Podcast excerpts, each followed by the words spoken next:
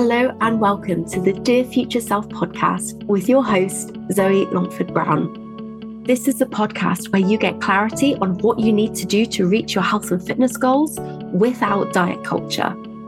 It's been almost five years since I founded my coaching business, Zoe Rose Fitness, which specializes in helping women to find their love of exercise and feel the happiest and healthiest they've ever felt. Our mission is to help as many women as we can and provide you with weekly episodes designed to educate, motivate, and inspire you to improve your health and well being. I know through personal experience that this isn't always a straightforward journey, which is why I believe the work comes from looking after your future self. So, without further ado, let's get into this week's episode of Dear Future Self.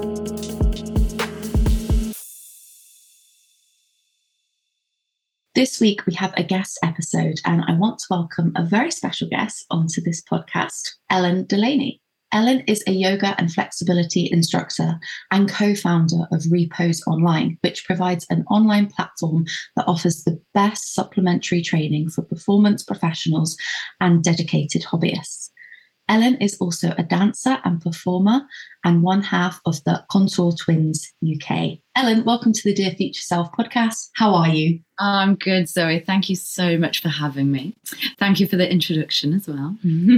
it's so exciting to have you on here. And I should probably mention as well that we had your twin sister on, Catherine. Probably, I'm trying to think of my podcast schedule, but Catherine will probably be on the week before you. So when it's out, so you'll have Catherine and then you, which will be lovely. Sometimes me and Catherine just say the same thing. So it'll either be really interesting if we say completely different answers, or your podcast listeners might be like, I've heard this. You've got slightly different questions. So hopefully it's, yeah, so it's good, it's good to have the same vibe, but slightly different. I'd like to start off firstly by hearing about your career as a dancer. It's a funny career. The interesting thing about dance is no one has the same path through it, which means when you come out of training, you kind of like it's really hard to find your own navigation through it. So mine was quite different. I so I trained at Northern School of Contemporary Dance, and straight after that, I managed to get myself a training contract with Kibbutz Contemporary Dance Company. So that's in Israel, which was amazing because initially that's all I wanted dance to give me, like a chance to see the world and to explore new things. Yeah, managed to get that. I actually injured my knee at the very end of Northern, so there was a bit of a delay, which was a massive faff, but managed to get myself there and spent about six months in Israel. It was truly amazing, amazing training. Um, had chances to perform across Israel, choreography, just to actually travel Israel itself, which was amazing. Actually, I lived in a international kibbutz that was a dance kibbutz. So it's a really gorgeous story. Basically, there was a woman who was a dancer. She was Jewish. Unfortunately, she got taken to Auschwitz and she told herself that if she survived, she would dedicate the rest of her life to dance. And so she survived, left Auschwitz, managed to get herself to Israel, and she created this dance community, which is where the contemporary company kind of transformed. So it's just kept going like that. So everyone, there's your normal people, non-dancers as well, but it's a kind of predominantly dance-based community there, which is gorgeous. So anyway, lived there for six months, and then it was actually 20 minutes below the border to Lebanon. And the border, technically, it's not really a border; it's a UN placed border called the Blue Line. So there's a lot of conflict around that. So living in Israel, I kind of started to understand their side of the conflict, the Arab Israeli conflict, and it just sparked a lot of interest in me. So I came back to the UK for about one or two months and actually got myself a job as a dance artist in Lebanon. So I moved to Lebanon and had a year contract there. And I was actually living about, I would say, three hours north of the, the blue line, the border to Israel, which is quite funny, really. If you put it into perspective, Zoe, we're probably three hours apart now and you think of maybe a little bit of cultural difference, not too much. yet the cultural difference of three hours from the border of Israel to Lebanon, absolutely massive. So it was a wonderful experience. In Lebanon, I was teaching, I was performing, but what was very interesting is actually integrating myself into the community. So it raised a lot of awareness for me. So a lot of like awareness of forced displacement, things like that going on. So after the year contract, I came back to the UK and I did have a bit of a culture shock coming back. And I kept trying to do different things with dance, and things didn't quite sit right with me. There was a lot of, I don't don't know how to explain a kind of self indulgent dance work out there that I, I, kept just thinking, well, who is this helping? Who is this for? And so it kind of got me into a line of dance that I was working with Southpaw Contemporary Dance Company, working with community projects, which felt so much more needed or useful and a way of giving back and using dance as a tool to help your communities. And from that, I just started my own work. So I created my own dance company, got funded by Arts Council. We did a lot of like a refugee integration dance workshops and it was it was amazing. Did that for It's hard to judge actually because this is where we overlapped with COVID. So probably did it for about two, three years, and even with COVID, luckily managed to keep it going as a bit of an online project. So we created a dance documentary integrating communities with people from Syria, Lebanon, my contacts he's there, uh, we had a resettled Syrian family based in Blackpool now, which was amazing. And the whole thing was just to show how movement, we're all linked by movement. And it's that one thing, no matter how different we are or what different corners of the world we're from, everyone is linked by movement. So we actually studied with our dancers, with our local communities, we studied how we could use cognitive mapping or kinesthetic empathy techniques to help us all be on one level of understanding. So take away language barriers, take away cultural barriers. We were using tools to make sure we could actually all come from a place of understanding without someone having to use words or maybe go into traumatic experiences that they don't want to talk about anymore. But we could walk past someone on the street and still be very empathetic and understanding of that person, just to integrate, to become more as one in our community. So that was absolutely amazing. And then COVID hit, and unfortunately, things got really tricky. And that was kind of how I navigated into what I'm doing now. Wow. Thank you so much for sharing all of that. And what a beautiful story as well, kind of in there when you were, you know, finding your feet in different dance schools different parts of the world. Like you've been, wow, like the culture shock in all these different places. But it's so nice to hear that that led you to a passion of bringing communities and people together through movement you know dance is what something that again is so beautiful and so powerful but sometimes it, you did you go through that transition where you were like what what is the meaning of this? Like why am i doing it if it's just about me? I want it to be about helping people. Was that kind of something yeah. yeah it was a massive part whilst i was in lebanon. There were a lot of students that i was teaching that in Lebanon, you have French speaking, you have Arabic speaking. So I might walk into a studio. No one told me this, by the way, before I got the job. Walked into the studio for the first time to teach my first class. So I was teaching ballet. And they said, just as I walked through the door, oh, by the way, half of them speak Arabic, half of them speak French, no, no one speaks English. Like, off you go. And I walked in, I thought, what? Oh my goodness. And I was just so lucky that I was teaching ballet, which is in French. So at least if I said tendu, they might not know what that represented in ballet, but the French speaking of the studio, of the group, would know it meant to stretch or to straighten. So I just kind of navigated through that. And then by the end, I was kind of teaching little bits of French, little bits of Arabic, spun together to navigate through the studio. But what was my point in this? My point was I very quickly thought, for a lot of the students, it wasn't ballet and the technique that they were needing. It was more than that. There was more layers to that. And it was just that that was the tool that I was using to kind of connect with them or to connect them together and to replace a language barrier.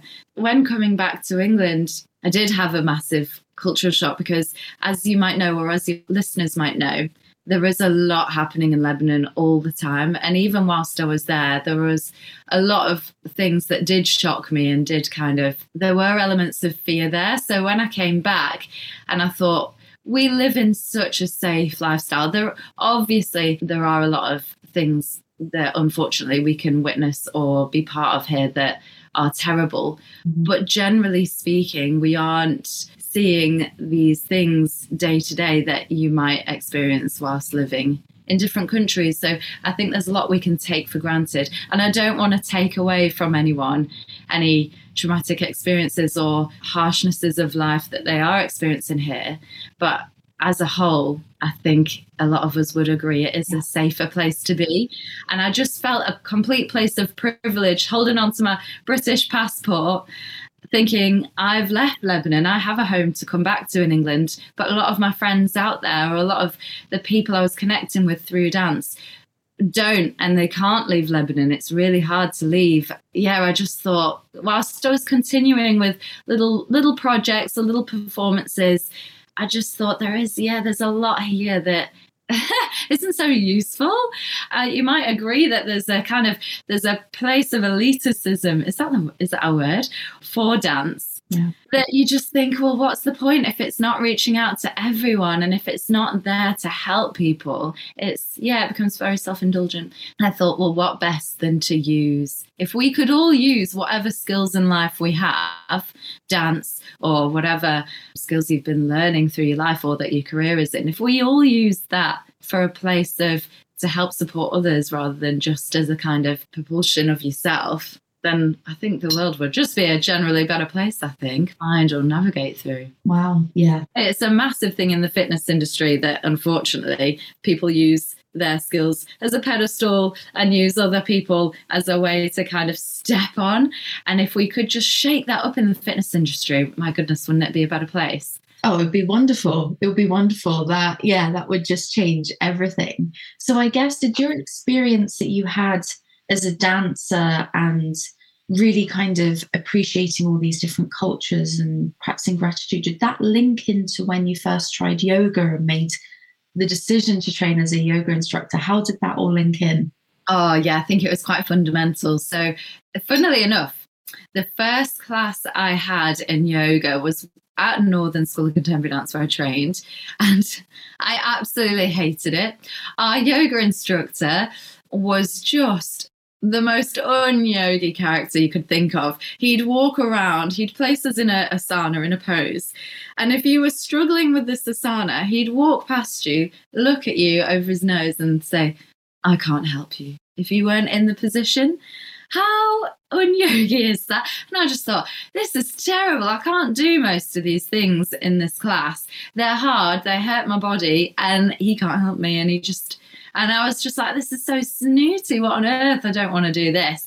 And I was just lucky that whilst in Israel, I was reintroduced to yoga from a completely different perspective.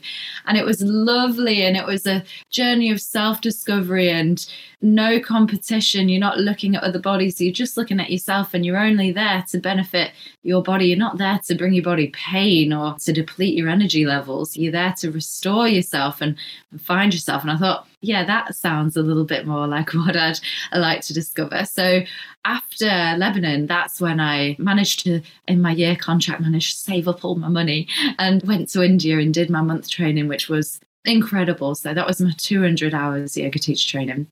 And an experience kind of what I did want to do was learn it from from the source they say so from where it's originated from as much of a concentrated source as I could find and it just really shook my whole view of everything. So, funny story, Zoe, when I actually went into India, so I'd never been to India before.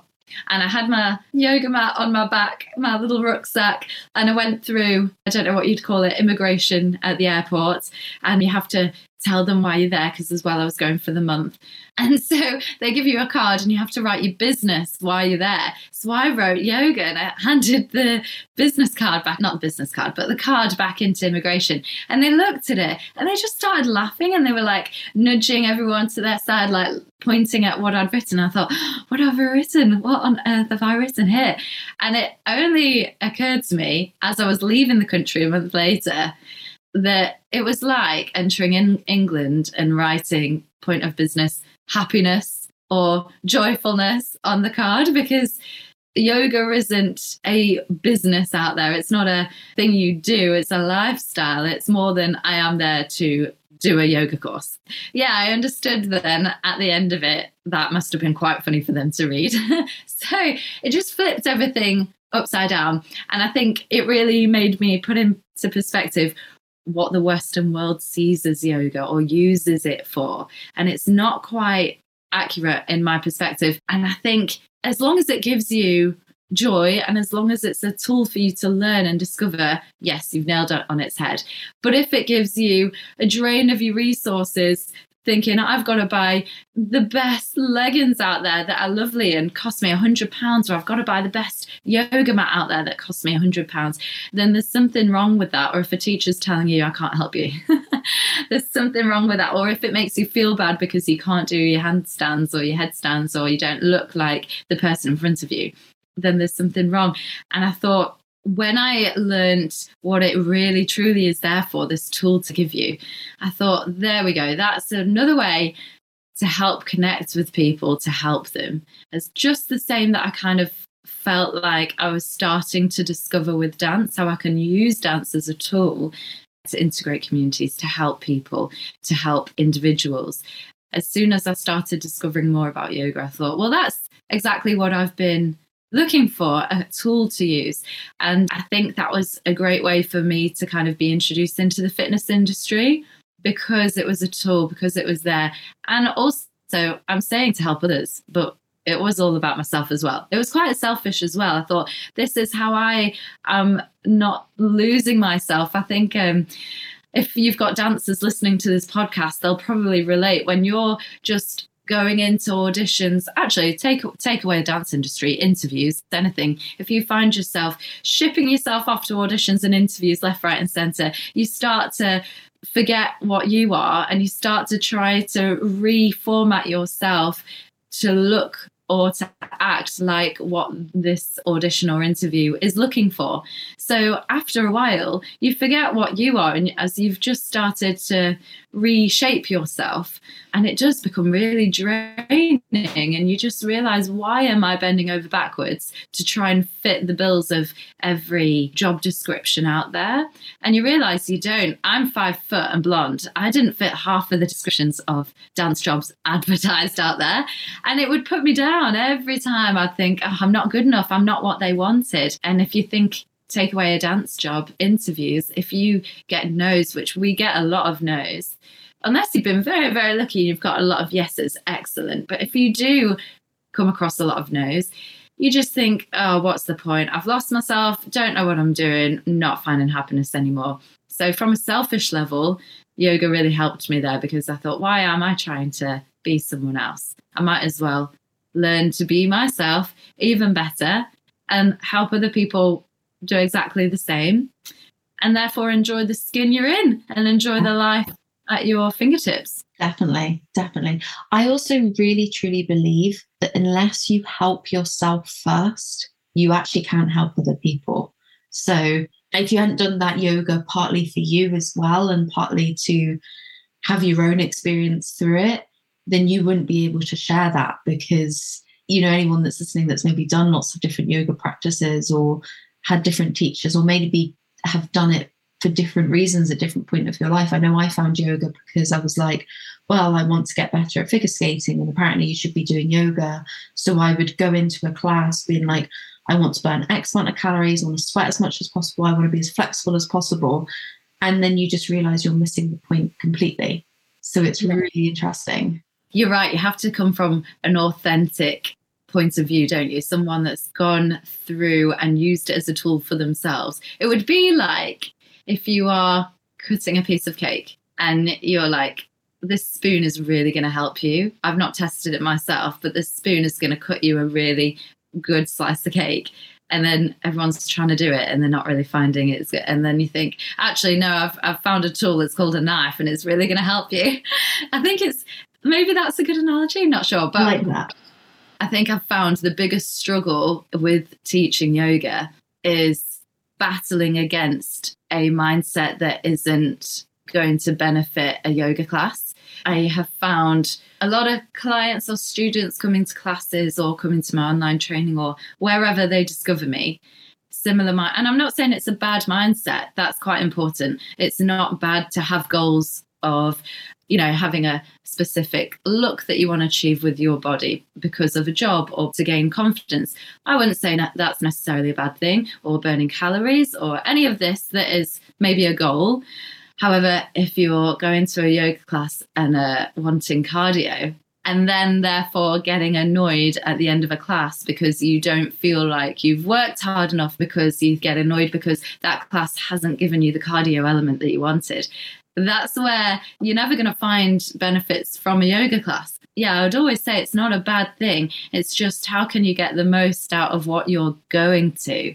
You might have found yourself, though, as soon as you thought, right, well, for all of your goals with figure skating to find that somewhere else and then to go back to yoga and think what can i get out of yoga? Oh the build of confidence because i'm going to rediscover my body in a different way. That is going to help you with your figure skating but from a different perspective. And then you enjoy yourself so much more and you find all these extra benefits and you leave the calorie counting or the cardio or even split goals, you know, that comes at part and parcel with yoga. But rather than thinking I'm going to go there for that goal, if you found that from a flexibility class, you're going to get more out of it. Yeah. And then you flip it on the head and then you, you see, yeah, a lot of people saying, you are wrong if you are calorie counting. You are wrong if you are doing this and that and the other. And there's just no right or wrong. There's only different perspectives. There's only different ways of looking at things. So I think it's quite important because I think social media is really bad for that or telling you you've been doing things wrong because then they'll tell you you need to do it their perspective of the right way and that's all marketing. Oh it is completely and i think everybody will find what's right for them in a time that's right for them. You can't suddenly say to someone going to a class because they want to do the splits. Don't look at it that way look at it another way. You slowly like you can slowly guide them and allow them if that's the right thing for them to kind of appreciate. But it is a really difficult thing and i think that actually the times that i've really really had the best time at yoga is when I've gone with no pressure on my body just to listen to it and just noticing and being like, oh, this feels more difficult today than normal but not letting myself judge my body for that instead of being like, well, your hamstrings are too tight. Why have you allowed them to be too tight? You have all this mental chatter, don't you, going on? So it's just listening to your body. And something that I guess for me, the time of recording, I'm pregnant, I'm in my second trimester. My body is incredibly different. And I physically like cannot do what I used to do. And I've tried to do different things that have been pregnancy safe and doing it a bit too much and then having to call the midwife and go, well, this has happened. And it's like, right, you need to take it, you need to slow it down. And it's like, wow, I really have to listen to my body. And it's hard. It's really hard. It's so hard. I think a lot of people call it the yogi existential crisis of shifting your mindset of, you know, the no pain, no gain that might work for a lot of things. But when you're looking at your body, it's just not always the case because, yeah, going back to splits, it's just quite an easy reference, isn't it? Let's say for you, Zoe, all that's changing in your body, if you're thinking, right, well, I'm going to just go into the splits. Oh, why can't I do it suddenly? I've got to try harder. I've got to feel more pain because I'm obviously not stretching enough and I need to stretch. Ah, that hurts, but I'm going to keep going instead of, well, I'm going to listen. Okay, hang on a sec. What's the benefits of improving your gait, finding your split? What's the benefits of that? Oh, releasing tension from the lower body, you know, having a focused mindset, all of those different things. And then when you start to just oh, relax, relax, take out the existential crisis of no pain, no gain. And if I'm not trying hard, I'm not going to benefit as much. Take that out and then just look at well, what do I want to do? Loosen up my body, relax, take a moment for me time, listen to focus, do some little gentle exercises. And then after the hour, I might just see if I can do splits. Oh, I'm in splits. But what you gained from it wasn't the skill. Yes, you got there, but that wasn't what you gained. What you gained was looking after your body, finding relaxation, lengthening in the muscles, opening in the in the joints. And as a result, you got your splits. But the goal wasn't splits. The goal was to look after your body and voila, things happen on top. I think that's the best way to kind of approach things. I try really hard with this in my classes because also, on the other side of it, you do have to sell your classes because that's what pays my rent. So, what I found myself doing, Zoe, is leaning into marketing. So, let's say I'm doing a workshop on the weekend. In fact, let's reference my last workshop. So, last weekend, I did a headstand workshop. So, it was an aerial yoga headstand workshop. I called it Headstand Workshop in Sanskrit because I knew that people were going to skim through things. Oh, headstand, that sounds exciting. I'm going to go to that workshop. So I used it as a way to hook people in, as an excitement, got everyone in the studio. I then said to everyone, don't fret if by the end of the class you do not get your headstand, because what we're doing is using tools and using variations up to your headstand as a way to benefit the body in blah, blah, blah, blah, blah. List of benefits that headstand gives us, not just solely using it as I'm going to complete this impressive skill today. and then, which it is, headstand looks pretty impressive. You feel accomplished when you've done it. However, in yoga, that's not why you do a headstand to be impressive for everyone else. You do a headstand because it gives you so much. And then as a result, everyone from the outside goes, Hey, that looks pretty cool. But we're not thinking to impress others, we're thinking to build on ourselves. What happens then within the workshop is we'll go through really easy exercises, easy so that the body's confident, the body's relaxed, we're not diving into something that feels hard. That would be terrible as a teacher, wouldn't it? To be like, we're going to do this really hard thing and it's going to feel hard for the whole hour and you're going to feel exhausted by the end and you're probably not even going to achieve it. And then you'll feel terrible because you've not achieved something. Flip that on its head. You're going to find all of this really easy. You're going to love it. You're going to enjoy it. And then I actually got everyone in that room who couldn't do a headstand before in a headstand just because they were trying to achieve all the benefits along the way. And as a result, their headstand just came quite naturally to them. And then they all felt so accomplished and achieved. And then they all took pictures because obviously they want to show everyone this impressive skill, which also isn't a bad thing. That was a great thing. But they went into it from the correct mind, or sorry, a nice mindset. Not correct. There's no correct, there's no incorrect, but a mindset that benefited them and it helped them achieve something. I hope listeners to the podcast will understand what I'm trying to say. Do you think I'm clear with that? Yeah, no, I definitely, I think that was a great example. And it was also, I think sometimes it is, it's really about taking that pressure off yourself and not saying to your body, you must have done this by the end of this hour workshop. It's, I'm going to give you all the tools, we're going to see how it goes. And if you, sometimes when you drop that pressure, the majority of the time you will get there if you build the tools. But for some people, it's going to take them a little bit longer and that's okay. So I think it's just knowing that. And then you're more likely, because at the end of the day, everyone will get there if they show up and be consistent. But sometimes our mindset can be the biggest barrier to that. From a yogi perspective, there's also a bigger picture to all the asanas that we can achieve. The whole point is so that we have a calm, peaceful body, free of distractions, which we could consider as pain or niggles. So, for instance, I, to the listeners listening in, I'm sat just cross legged in this podcast. I'm not sat a chair or anything, I'm just sat cross legged. This took me a really long time to be able to sit cross legged for a while because, you know, we don't normally sit cross legged on the floor, do we? We sit at a chair or you know in a seat in the car or whatever so when i first started really dedicating my practice I'd sit for a minute, maybe less, Zoe, less than a minute. I'd get pins and needles, my lower back would ache, I'd get achiness in my shoulders. And therefore, my mind, all that my mind is focusing on is the pain in my body. And I can't think beyond that. So, from a bigger perspective, if we can gain a point within our bodies that is free from distraction of niggles and pain. So, a body that's open, easy to move, free and easy. It means we can actually look beyond physical presence and look into our mental health, look into our sleeping qualities. And when we look into that, it's a whole different ball game. It's a whole different kind of view of of ourselves and our health and our happiness. It's quite good, even if you're not a yogi, even if you don't go to yoga practice, it's quite good to always reflect that the bigger picture of just our physical presence as well. Definitely. I love that. Thank you so much for sharing that.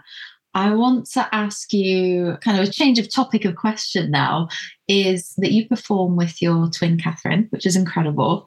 And I would love to know you how you found navigating that relationship between sister, performer, and co business owner. How do you do it? That is quite a funny question.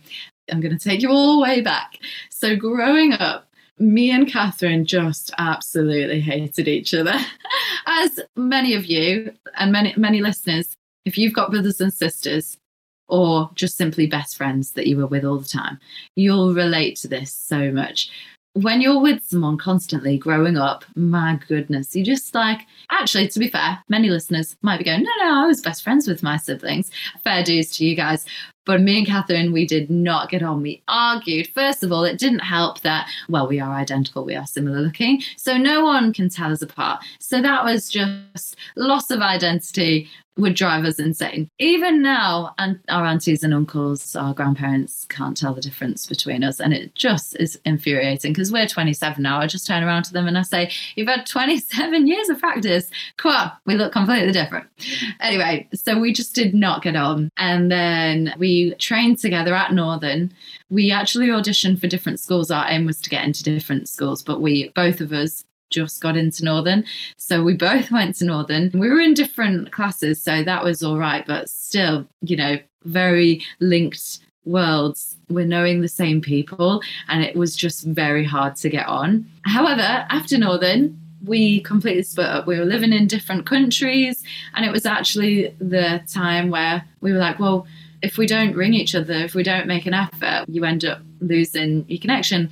So it made us ring each other. It made us chat about things. We had different things to talk about. We were meeting people who didn't know we were twins. Suddenly, identity uh, found. Maybe a psychologist could read this into a little bit more, but starting to live your own world, your own life a little bit. And so then when I came back, it was just different. We just got on a lot more having said that, still sibling rivalries, we still argue. We know we are terrible at communication with each other. I would say we're pretty good with communication, you know, within a, a kind of professional manner, but not when it comes to each other. So we are constantly navigating that, especially when we are creating choreography to perform, because a lot of it is either dancing in exactly this, you know, like in unison in exactly the same way, or with contact. So creating lifts, partner work. So that, you know, could be really good rehearsal, could be rehearsal full of arguments. And when we have business meetings for Repose Online, exactly the same. Could be like really, really good because we're on the same wavelength. We know exactly where we're kind of trying to get to, or it could just be clash, clash, clash. So it is very good for us to, it's quite brutal to see on a very real level how good you are at communicating because you know when it's with other people you're trying to impress or you're, you're trying to put on a personality. When you're with your family or people you're very close to so for me my sister catherine you don't have all of that that you would put on for other people. So you are kind of stripped back to your real person. And I'm not that good at communicating. I am very bad at being attacking or being defensive very quickly.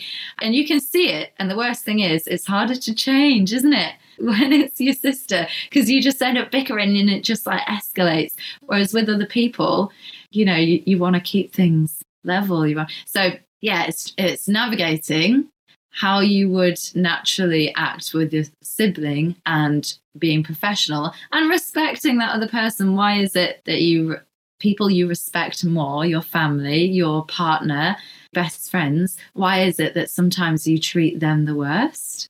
Isn't it interesting? Which is terrible. So it's really good for me to think, well, I need to treat these people with the most respect in everything I say and to not be attacking, to not get defensive. I wonder if a lot of your listeners can relate to that. Yeah. I can definitely relate. And thank you for sharing that. I think, well, I grew up with a sibling and I know that relationship. And I think I there's I've got a four year age gap between me, me and my sibling, which I think it always kept things, although we bickered and you know argued, but we genuinely got along well. But that's because our lives were different. We weren't doing the same subjects at school. We were in a different period of our lives. You not only look exactly the same, which also I had a meeting with both of you and I spoke to you like you were Catherine. And then I thought, oh, I can't believe I've done that. That must be the most annoying. Because now that I know you both, I can tell you apart like a lot more now. Like you can tell obviously you, you are completely you are different humans although you look the same but i can only as a teenager in particular that's hard but it's actually so beautiful that you had your own different separate experiences and that brought you back together and you've created something amazing with that. And of course, I'm sure you will both still be navigating this relationship forevermore. you know, you've been able to have that and create such a wonderful thing. Because of having that time apart, I think it does make you really respect what you've, or not respect, see for the first time what you've got. What's that saying? What's the saying? You don't miss it until you've lost it, or the passenger song, everyone knows that. Whatever that saying is, yeah, you don't know something until it's not there anymore. So when we were apart, that's when your ideas come into your head of, well, why didn't we do this before? So then when, yeah, when we're back in the same country now, it's still living in different cities, which is great. Uh, but um, now that we're together again, it's really made us lean into it. We've lent into. We could use this twin act for years. We were trying not for the choreographers not to do these cheesy twin things, and now we're like, why don't we lean into it? Because it's fun, and actually, we can do something quite unique and quite different, and it gives us an earning. We can pay our rent with it. Why wouldn't we do something that's easy? I always, I do always say, make life as easy as you can for yourself and if this is fun and easy, and we won't be able to do it forever, we all know performance careers are limited. Yeah. So we can't do it forever. We might as well just lean into it now. But I don't think we could have lent into it and done it if we hadn't been apart to understand what we have. I definitely agree. No, thank you for sharing that. That was lovely. For somebody listening who is struggling with health, fitness, flexibility, and kind of everything in general, what would you say to them? The biggest thing is, and you actually mentioned it before, Zoe, the biggest thing is creating a sustainable practice for you because loads of people will relate to it. I still do it. I'm still a sucker for it. I'll go right, I'm going to do the Great North Run, which means I'm going to run this many times a week and I'm going to make sure I'm going to run 10K all the time and, and I'll be really good for a wave. And then I'll come back down the wave and I won't run for about three months and, and then I'll have to start from square one again. This is for everything. This is, I've just pointed out my running here. This is for everything. Bridges, yoga. Sometimes I, the only yoga I'm doing is teaching and I'm not doing any of my own practice. And then for a solid month, I'll do my own practice every day. And what I'm trying to say is that's not the way to do it, even though I fall into the trap all the time. And this is the same with diets. I'll go through waves of healthy eating, but it's not sustainable. The best thing to do is create something that you know is easy and you can adapt your lifestyle so it's more of a lifestyle change than a fad that you'll have for a month and then it'll go.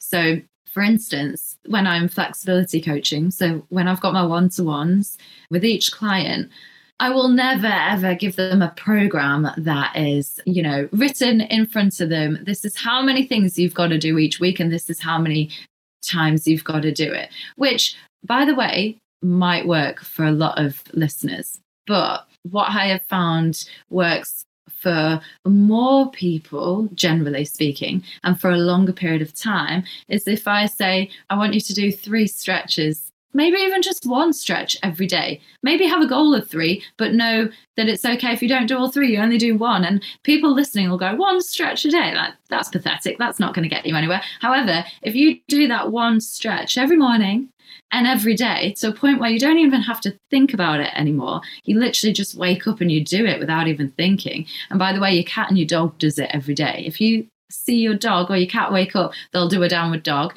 They'll stretch their arms in front of them and they'll do that every morning. You don't see them going, right, I'm getting really sore and stiff. That means I'm going to do a, an hour class three times a week of yoga. they do it every day. And that keeps their longevity of life, their body supple, they can run around, everything. They never look sore after. I did the three peaks with my dog did he look sore the next day? Nope. I couldn't walk for three days after the three weeks.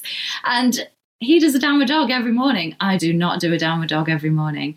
Yet, if I listen to my own advice and did a sustainable practice that becomes not a big deal in my head, just one or two stretches every morning, that spun over a year will give you so much more benefit than, or so much more progression or change than waves of loads and loads of training for a month and then you've fallen out of it because it's not sustainable. It doesn't work with your everyday life. And you've gone four months of doing nothing. And then you do it again. And actually, unfortunately, that can lead to injury as well. So, for a better progression and better health, it's so much better to yeah make sure you're creating sustainable goals and don't worry if you're listening going actually no i feel like personally if i create a plan i'll stick to it and i'll stick to it for a year and that is amazing if that's you. However, if it's not you, don't worry about it either. Doesn't mean you're lazy and it doesn't mean I've just said it. I've just said, oh, I'm terrible at this, I'm terrible at that. It's not a matter of good or bad, it's just learning what works for you. So I think that is the biggest piece of advice I'd give for someone who's struggling with whatever aspect of their kind of journey to health and well-being. I think that is the best advice anyone could have because we always go right on monday i'm going to be perfect and i'm going to do this and i'm going to do that and sometimes people and i know friends and family members have said it to me and i'm like no you're not though because is a bit mean i wouldn't say that to like a client or anything like that but i would say no you're not because you're going to end up doing it for a week. Either it's going to be too much, you're going to burn out, it's not going to make you feel good. I was like, why don't you do X, Y, and Z? Oh, yeah, I could do that. But yeah, that, that sounds easier. I, I could definitely do that. But what if it's not enough? And you're all saying it's not enough. It's like, build on it build on it, make it healthy for you, for your body, for your mind, make it actually doable. Yeah, because if you're stretching, if you start to integrate one stretch in your morning, after a couple of months you won't even realize you're doing it but there you go. That's your that's your life without thinking. And just as you said you can build on it. Then you do a second stretch. So you're ending up doing two stretches in the morning you without thought without even effort. And then you build it and you got three then you build it and then you got four. And then suddenly you've got this lifestyle that is what you were aiming for at the very beginning. Exactly. Without really much thought process. And you did actually refer back to what we were talking about before, Zoe, with the I'm not doing enough, that's not good enough. And that's exactly the mindset we want to, well, that I feel is going to work against you. I agree. That I'm not trying hard enough, I'm not giving enough to my body, I'm not sweating enough. it's just not always the case. No pain, no gain. It's not always the case. No, it definitely isn't. Thank you for sharing that, Ellen. Do you have any daily non negotiables you have for your own self care? Now, this is probably the only question I thought I'm actually going to have to have a good think about this. What do I do? If anyone's listening to this podcast and they are also instructors or coaches or teachers, maybe project managers, maybe they've got a career where they are every day presenting or talking to others or yeah giving presentations or whatever they might feel what i'm about to say I feel like I lose myself very quickly to a rhythm of presenting and giving to others. And uh, suddenly I've realized, oh, I do not know what I do anymore. And just you giving me that question, I think oh my goodness, what do I do? My days are so rushed off my feet. I'm, I'm looking at all my client programs. I'm looking at class plans. I'm just in the moment in the class looking at everyone in my studio. What do I do? And straight away I told myself, oh, I don't do anything. What on earth? This is terrible. And suddenly I, I was criticizing myself. And then I did that for about half an hour, thinking, oh my goodness, I've got to change. I don't do anything for myself. And then I realized, actually, hang on, let's think about it. What do I actually do? Like, let's have a moment to reflect. And actually, you do quite a lot without you realizing. So, one of my best friends, Steph, she was actually my bridesmaid, and she actually has also taught for Repose as well. She does our strength classes for us. She's excellent. so, I send her a voice note every day. We communicate every day by voice note. And it's pretty much been going every day, bar the weekends, maybe once in a while. But well, a voice note, maybe for a year, every day, which is crazy, isn't it?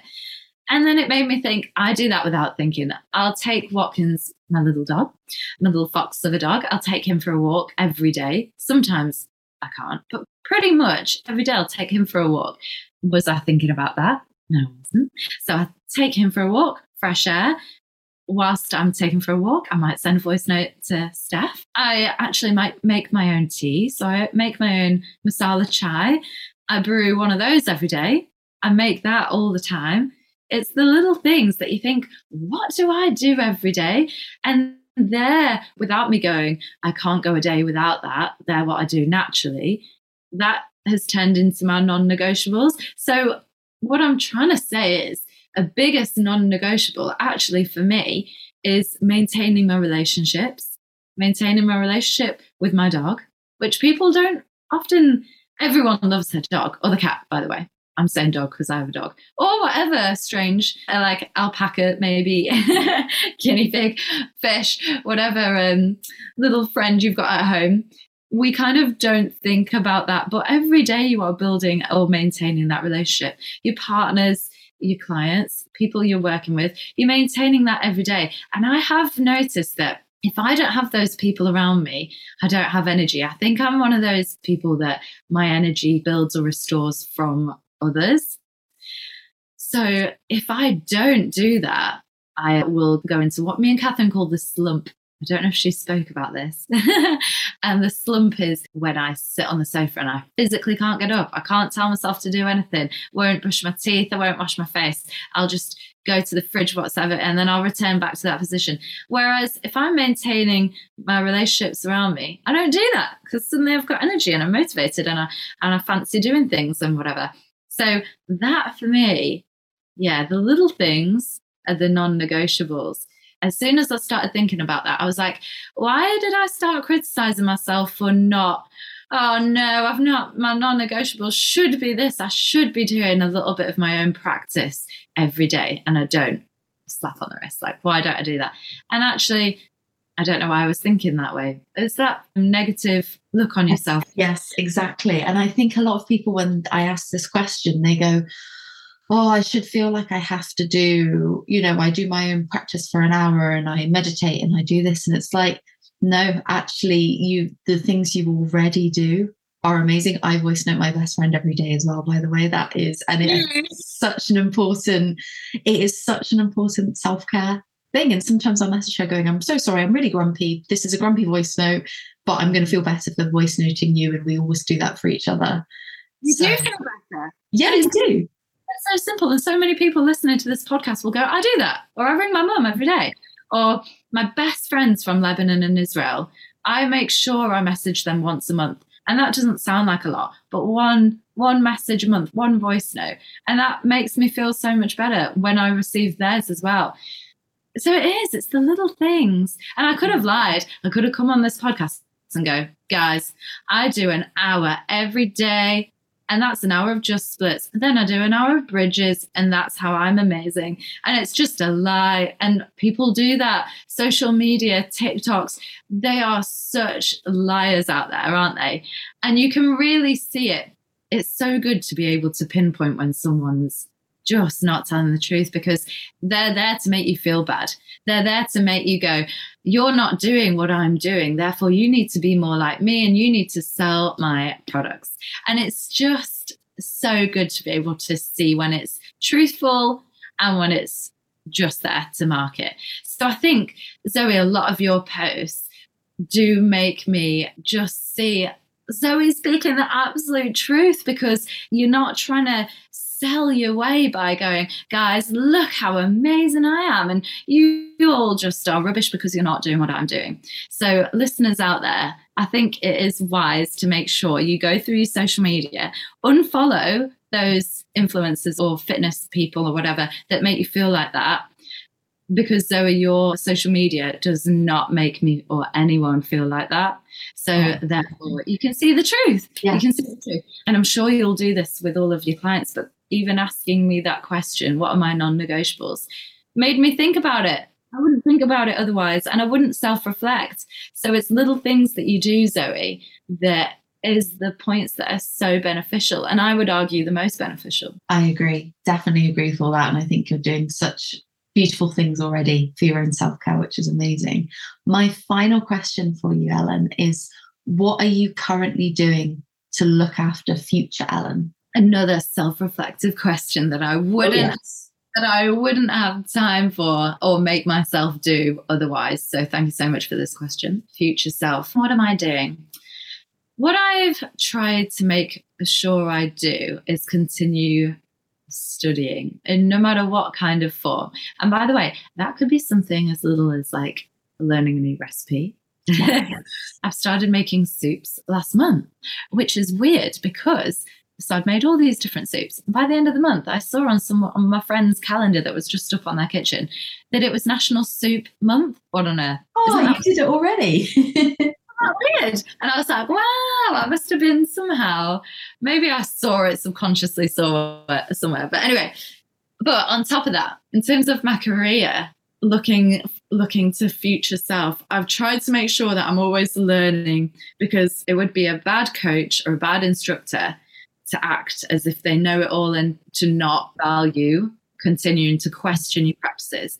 Do you know what I think is a really good sign of a good coach or teacher or whatever, or whatever industry? If they've been preaching something for ages and then preach the complete opposite of what they've been preaching, because it shows that they've learned and they've actually got off their high horse, taken away their ego, and decided, oh my goodness, I've learned something new that actually is so much better. Because a lot of people will get stuck in their ways and think, no, no, no, what I've been taught maybe 10 years ago, that goes, and that's what I'm going to teach, that's what I'm going to preach, and that's just the Bible, really. And actually, we all know there's scientific research going on all the time. People thought, am I right, Zoe, when you back in the day, people thought having a glass of red wine when you're pregnant every day was going to lead to a healthy birth. Oh yes, I'm sure that was that used to be a thing, didn't it? Imagine if all doctors and I think the same was for smoking. Maybe I'm lying, but there was something with that. Imagine if all doctors had continued researching, discovered the new research that no, no, no, that's not good, but hadn't jumped off their ego to go, by the way, everyone, I was wrong. This is what you should be doing now. So, in the fitness industry, if you see a coach go, I've learned, please come with me on this new journey. I've, like, for instance, let's go something specific squeezing your glutes in a bridge, quite a controversial topic at the minute because some people will teach, yes, you need to. Some people will teach, no, it's not good to. Me and Catherine teach from our own research, from our own training, our qualifications. We're teaching no, no squeezing in your glutes However, if in 10 years' time the research reversed on itself and suddenly went, actually, new studies have shown this, that, and the other, then it's not necessarily bad that we've been teaching that, but it's good to therefore take your body on a different journey.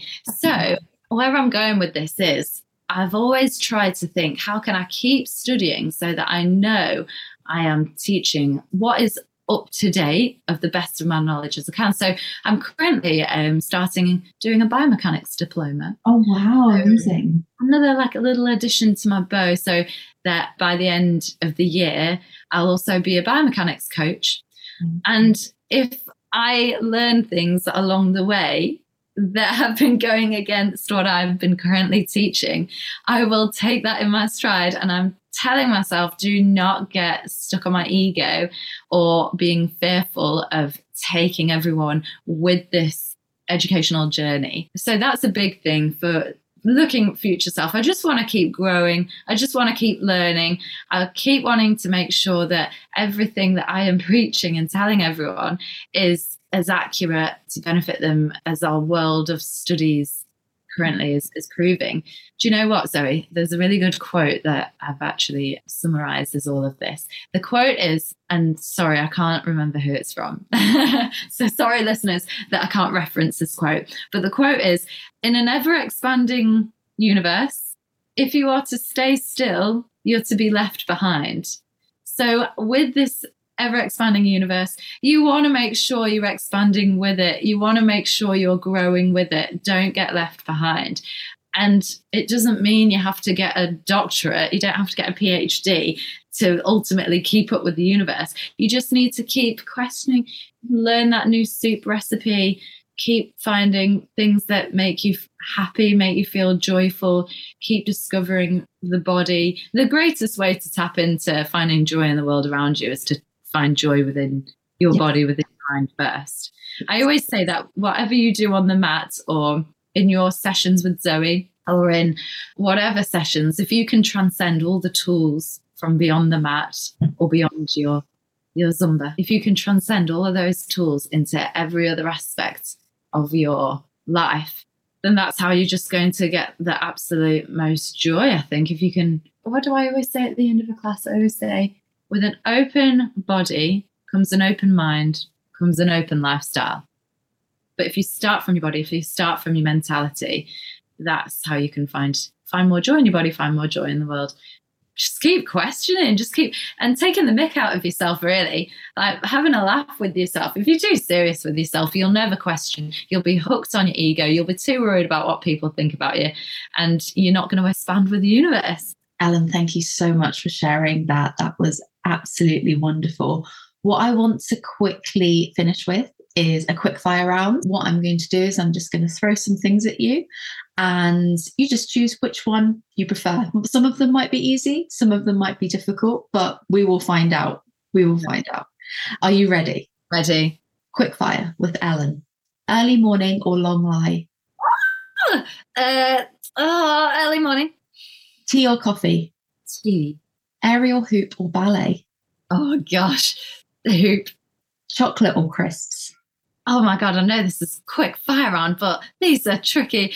Crisps, actually. Oh, interesting. Interesting. Scotland or England? Scotland. Controversial one. Controversial one. I'll throw that in there. I answered very quick. Cold dip or a run? Cold dip headstands or handstands? Headstands. Can't do handstands very well at all. night out dancing or nights in with Netflix? Oh, blooming heck, these are tricky. Out dancing. But in a, in a bar, not in a big club. Yeah, just to clarify. Final one yoga or dancing? Oh, gosh. Quick fire, quick fire, Ellen. First thing that comes to mind. I would say yoga because it is essentially if you can take it from a dance perspective. However, you take dance without a yoga perspective, it's not great, in my opinion. Right. I love that. Thank you wow. so much.